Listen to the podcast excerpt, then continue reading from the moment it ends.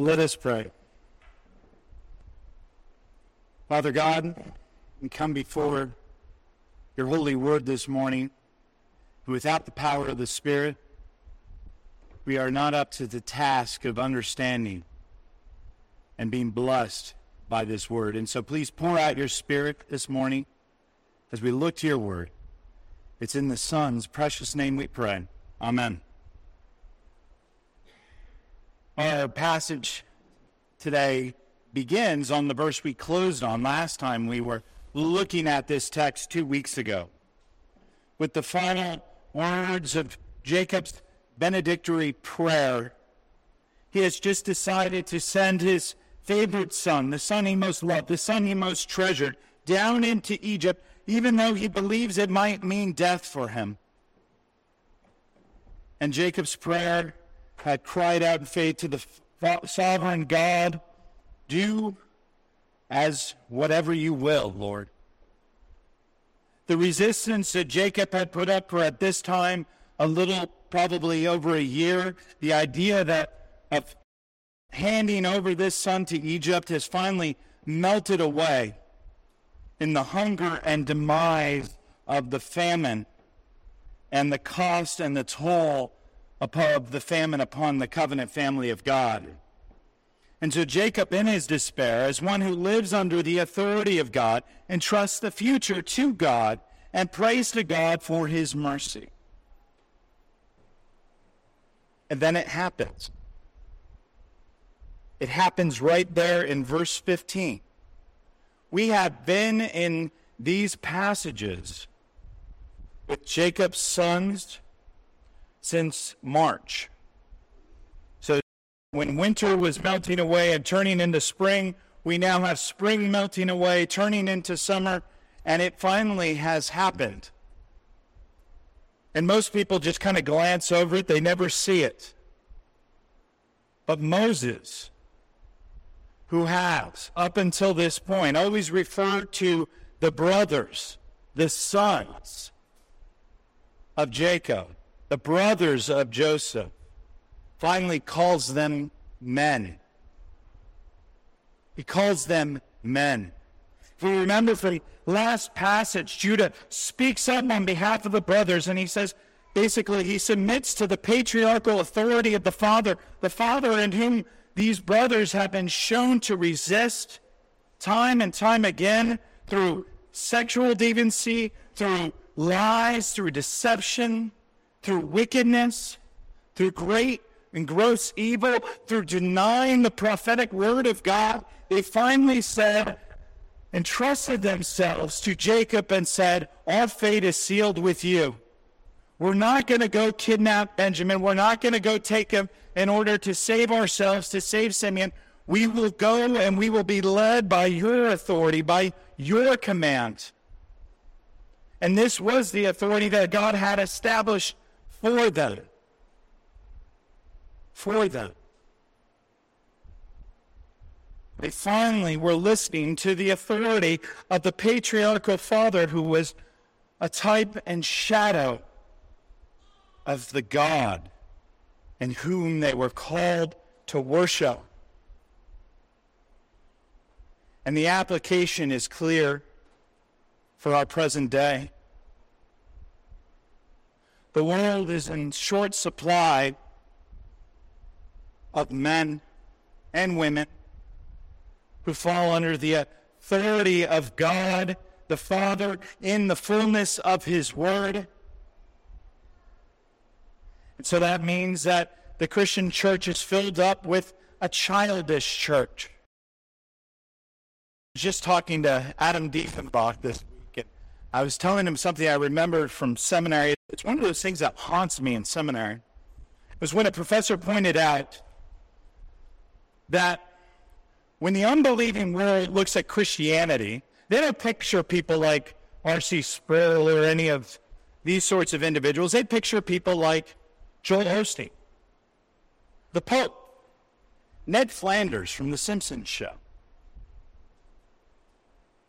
And it terrifies me it terrifies me that these are the most popular representations of the Christian faith. Because not one of them truly falls under the authority of Scripture, the authority of God's Word. They're children at best. Children. We're called to be firm in our faith. We're called to be men. We're called to be women. In a society that thinks manhood is toxic and wants to blur the lines, even the distinctions between gender itself.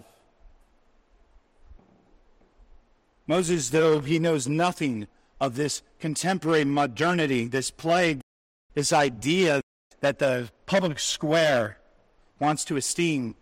And I couldn't help but think as I looked at that change that has finally occurred of 1 Corinthians chapter 13 verse 11 which of course states when I was a child I talked like a child I thought like a child I reasoned like a child but when I became a man I put the ways of childhood behind me. We have a lot of childishness in society. And some of these brothers of Joseph, they would have been nearing the Social Security age. In a modern perspective, but God's word up until this point has still refused to call them men. This point of transformation. The biblical understanding of what manhood or womanhood is truly rooted in isn't found in a 16th birthday celebration or a 21st or in getting your first job or having your first car or in home ownership it's not found in any of those things. The biblical understanding to real maturity is do you submit to the will of the Father, the ultimate Father who has authority over you? Do you desire to live in accordance with His Word through the power of the Spirit so that you might reflect the image of the Son? Jacob is a typology, a shadow of a greater submission that must be, we must find as children of God the Father. Christian, the difference between a childish Christian and a mature Christian in one sense is asking yourself, do you respect the authority of God and the word that declares his authority? Is that respected in the patterns of life that you follow? How grounded is the authority of God over your life? When something, even like the matters of this week, unfolds, how do you desire to understand the world in it in wisdom? Do you go to your favorite talking head on the TV? Do you go to your favorite politician? Or is it by the authority of God's word? There are ultimately only two kinds of people in the pews today individuals who declare, Oh, yes, I'll acknowledge you as Lord on Sunday. Well, really, until after the sermon, as service ends, that, that hour plus, because uh, Kevin, he's a long-winded guy. But then I'm gonna, I'm not antiquated enough to go actually live it. I'm gonna go live exactly how I want to live. Are you an individual who has embraced the sobering call of spiritual maturity to the degree in which you say, Yes, God, I want to be a man after your own image. I want to reflect who you are in this world. I want to be guided by your word. Lord, I know I fail. I know I've, I succumb to acting like a child time and time again, but I desire to look more like you. I desire, like the Apostle Paul in chapter 7 of Romans, to have the old man of death removed from you, from us. Who are you? Biblical manhood and womanhood begins with taking God and respecting his rightful authority and placing it over you and upon you and having it influence your actions and your what you do. And if you are not yet there in your Christian walk, then you need to get there quickly, Christian. You really need to get there quickly. At the rate of social decay in our society, you need to get there quickly because the world needs you to get there quickly. The world needs more biblical men and women and less childish Christians. So these men are now men. It doesn't mean they're perfect throughout the remaining narrative. They make great mistakes. But Moses is now calling them men. And they take this present and double the money and Benjamin down to Egypt, even though they are going down in despair. They, they think it might be the end for them. They think they might be walking to their death, but they are walking as men. And they come upon Joseph, and Joseph sees the brothers with Benjamin from a distance, and echoes of the parable of the prodigal son start emerging from the text. The brothers, in being seen by Joseph, will be welcomed into his home at the heat of the day, at the noontime hour, to enjoy a banquet feast, which displays his overwhelming, ununderstood graciousness beyond comprehension of this day, his hospitality and while the famine and suffering had brought them here to this place, they were still unprepared to receive a grace like this.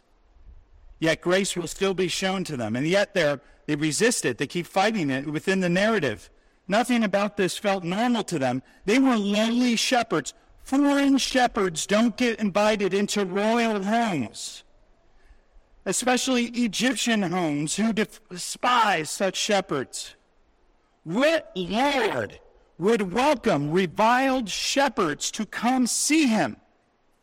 Yet Joseph is that kind of Lord. And the Lord God, Jesus, is that kind of Lord more fully. But as verse 18 makes clear, the guilt of the brothers remains. For the guilty, even the kindness of others in this moment, it sets them ill at ease. They aren't comfort because they haven't fully repented of their sins. The underlying Hebrew suggests here that the brothers have decided Joseph must be luring them into the house as a trap. And said essentially the Hebrew here is to overwhelm them with force, which is just kind of humorous. Because Joseph didn't need to lure them into the house to overcome them with force. He is currently the Lord of the harvest. He controls the world's only major food supply. You can, I can promise you, he had the military at his disposal. All of Egypt's neighbors would have wanted to take that for themselves. He had the whole army of Egypt under his power. The brothers, in coming to him and worried about his overwhelming power, just it's a little humorous. He only needed to say the word and he could have crushed them. But this is a gracious Lord. This is a gracious brother. And so, but their guilt remains. And so before even they set foot in Joseph's home, they speak as if they're on trial. They fess up to the silver they found in their bags in the previous trip, even though they haven't been accused of a single thing. But they are still defending themselves as if before a judge to tell Joseph's most entrusted servant by basically declaring to them that it was not their fault. They did not steal these things. And it's clear that Joseph anticipated this response by the brothers. And, and so he had ordered his servant to basically calm the nerves of his brothers, having the servant declare to them in the Hebrew, basically a benediction of sorts, essentially stating, May the shalom, may the peace of God that gives all its benefits be before you, because the peace of God rests upon you. And then he says something incredible. Your God and the God of your father has put treasure in your sacks for you. I received your money. And it's interesting because the temptation for the casual reader of the Bible would be to suggest that the steward is lying to the brothers. Because we know from Genesis 24, verse 25, that it was actually Joseph who said to put the silver in the bags of the brother. But that's actually not a full reading of this story.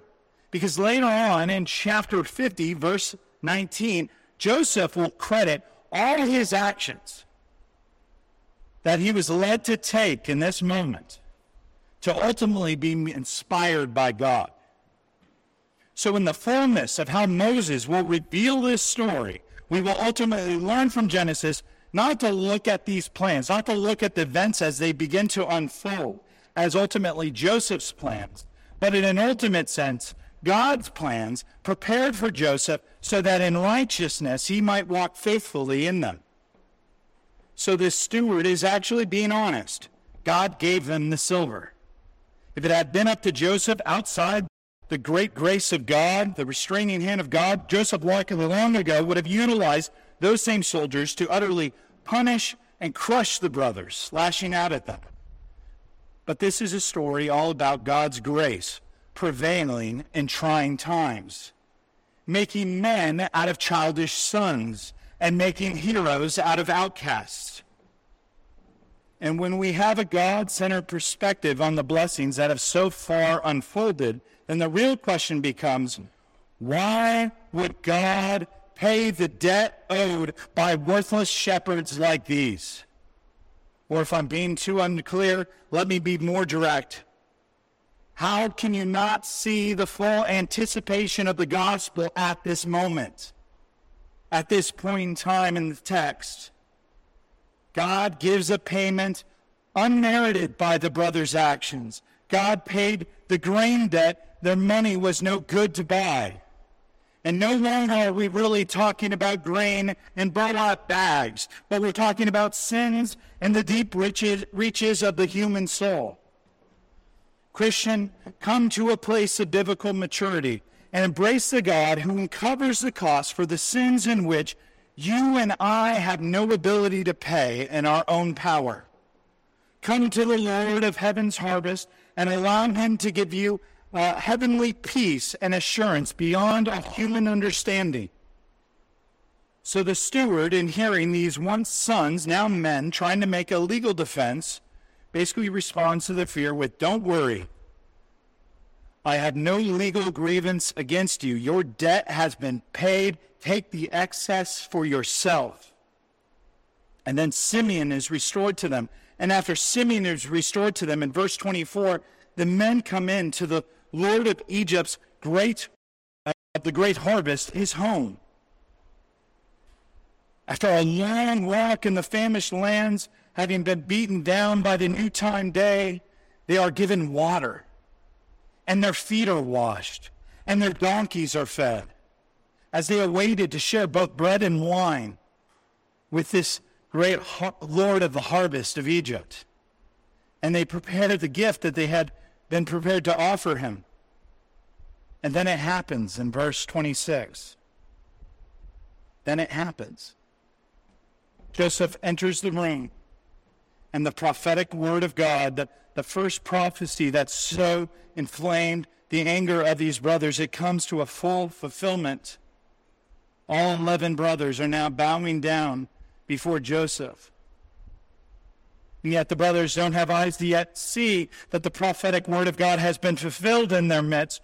Throughout this passage, the brothers are going to be blind to see the prophetic power of God. They will not be able to see yet the favored son of the Lord's, uh, the favored son, this Lord of a unique identity.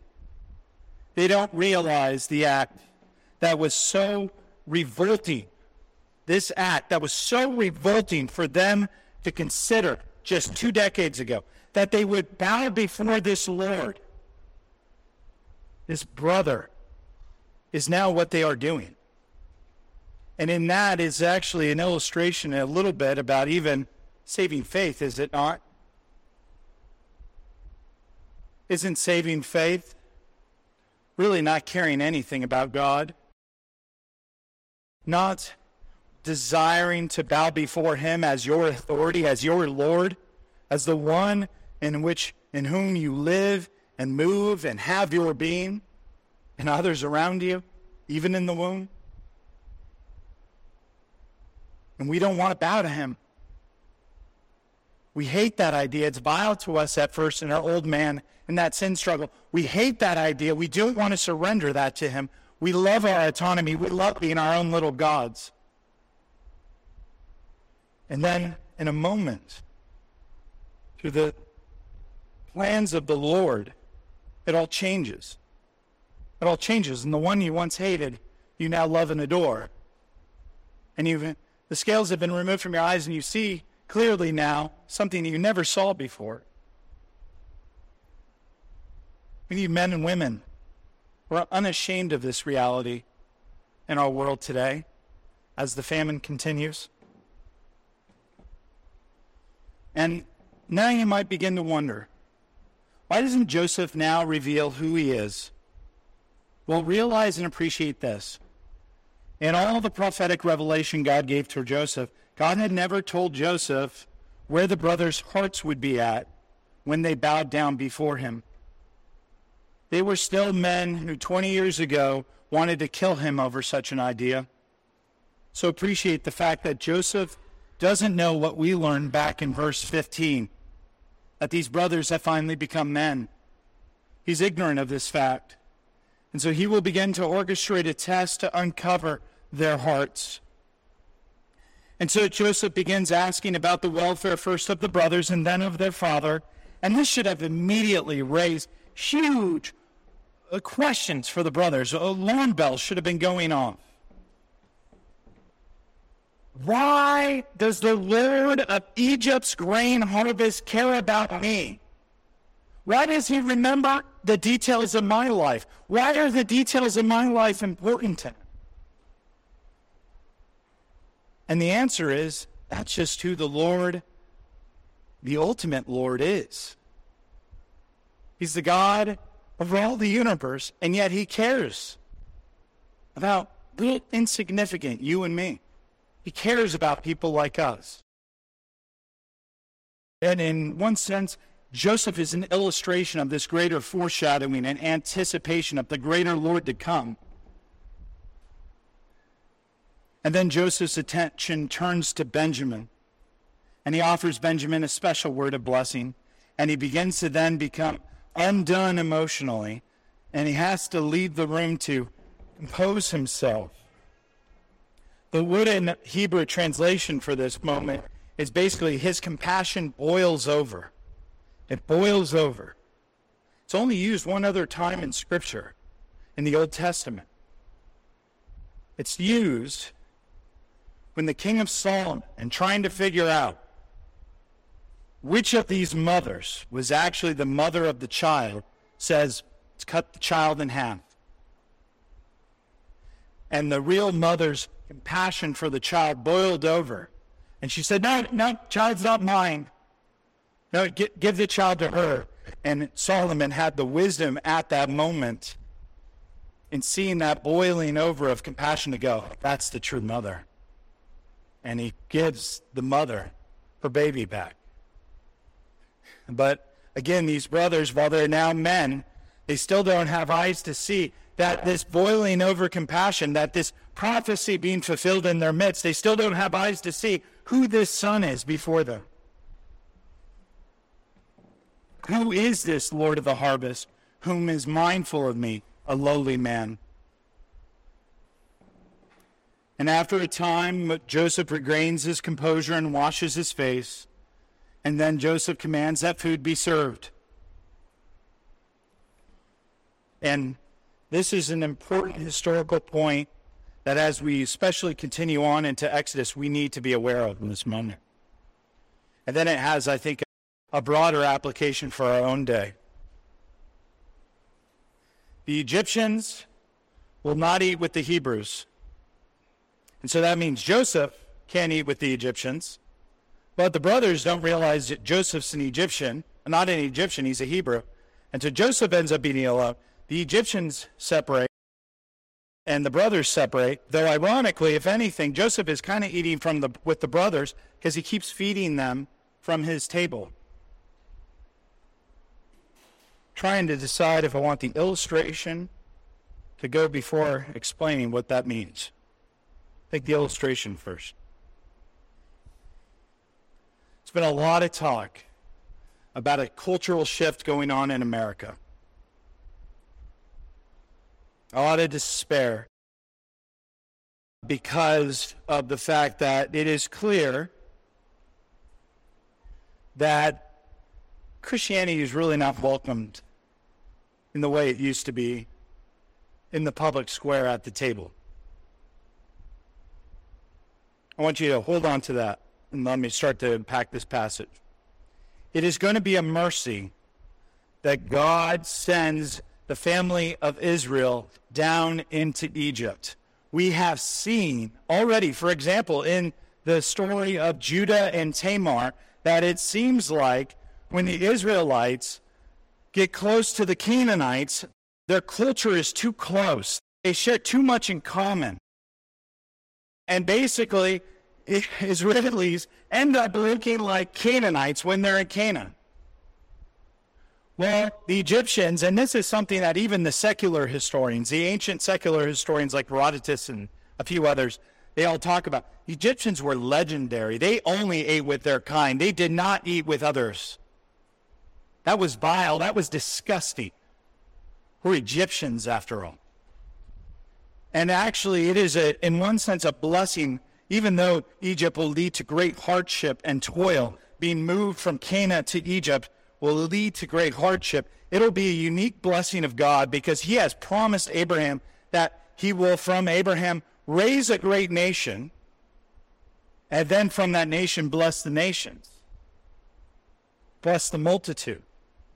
And so the nation of Israel needed to be established. And the reason why God doesn't just have them established on the plains of Canaan is it would have been too great of a temptation. He puts them into a culture that is so radically different and so it so does not desire to incorporate itself into Hebraic culture that it will shun itself from it and will allow Israel to remain Israel. And so I go back to the state of things in America are we maybe complaining about being moved from a land of Canaan to a land more like Egypt?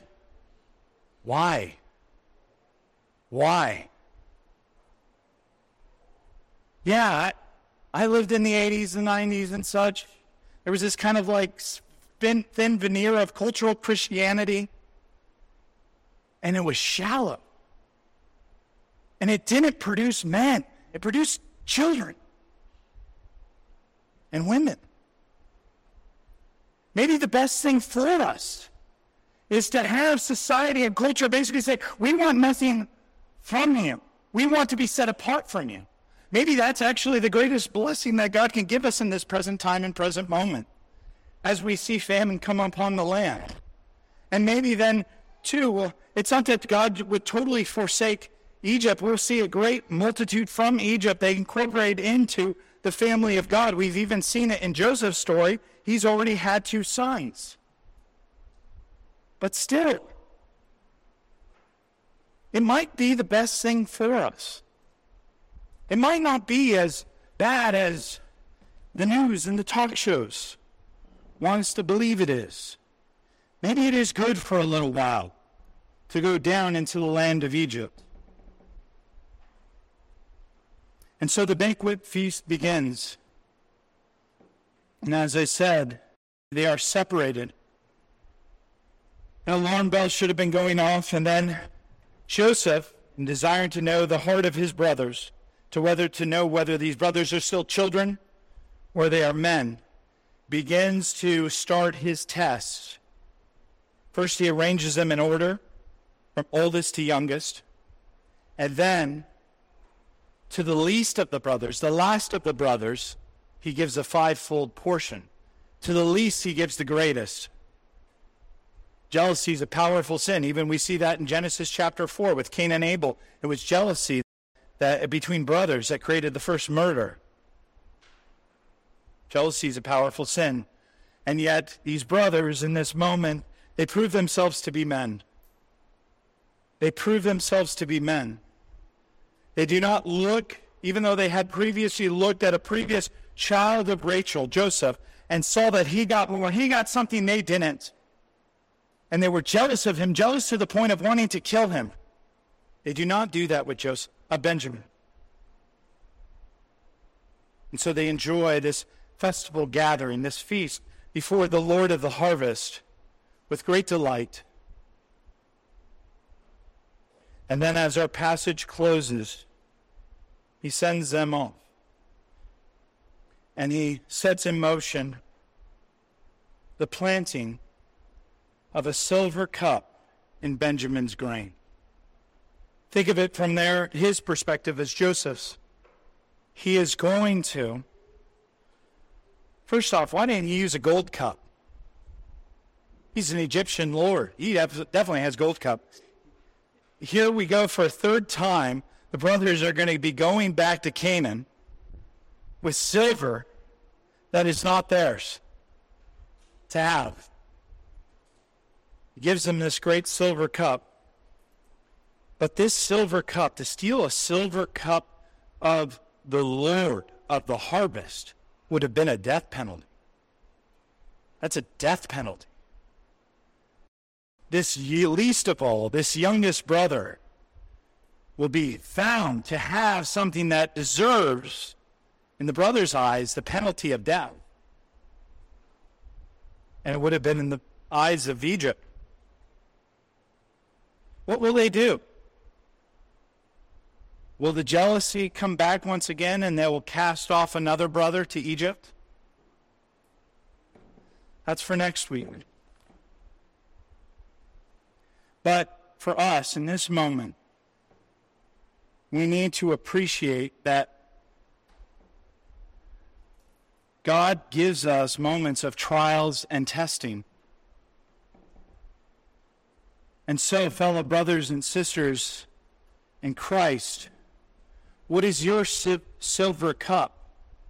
The thing by which your faith is tried and tested in this present season of life. Are you succumbing to it? Does it have ultimate power and authority over you? Or are you striving to live under the authority of God? For both you and me, our temptations to sin, our temptations to doubt the Lord's goodness and where He has placed us, our temptations to live like a Canaanite rather than being separate and distinct from the world, our refusal to truly submit to the Word of God, all these things and other pattern sins after them we are actually always being tempted by an authority problem. And we need to fight that lack of desire to treat God as our authority. We really do. God gives his children moments of testing and trials so that we can move from being immature believers to deeply committed lovers of God. So, where does your authority rest? Is it in politicians and the political rulings and ramblings? Is it in seeking pleasure and gain? Or is it in coming under the authority of God and saying, I once was a child, Lord. And far often I confess I'm still a child, but I have seen the sacrifice of your Son. I have seen the Lord of heaven's harvest. And I desire to live for him and love him and embrace him in all goodness and wisdom, wherever it takes me, wherever I must go, whether it takes me from living comfortably in Canaan down into Egypt, wherever, Lord. I just want your will to be done. It is in such moments we become prepared to be true men and women of the faith. And the world needs more of those today. Men and women firmly entrenched in the Word of God able to understand God, His Word, His grace, His mercy, and who understand it in such a way that they beckon to others that to come in from the land of famine, that's famine that surrounds us all, so that they too may taste and see that the Lord and His harvest and His banquet is most certainly good indeed. Amen? Amen. Let us pray. Father God, who is a Lord like you that you are mindful of us? You know the deep reaches of our hearts and souls, and you know the depths even of our ugliness and sin. And yet you still decide to extend a hand of gracious kindness and mercy and offer us terms of peace. Help us, Lord in the times of testing and trial to stand firm, to trust and trust ourselves to you because we love you. We ask this in Jesus' name. Amen.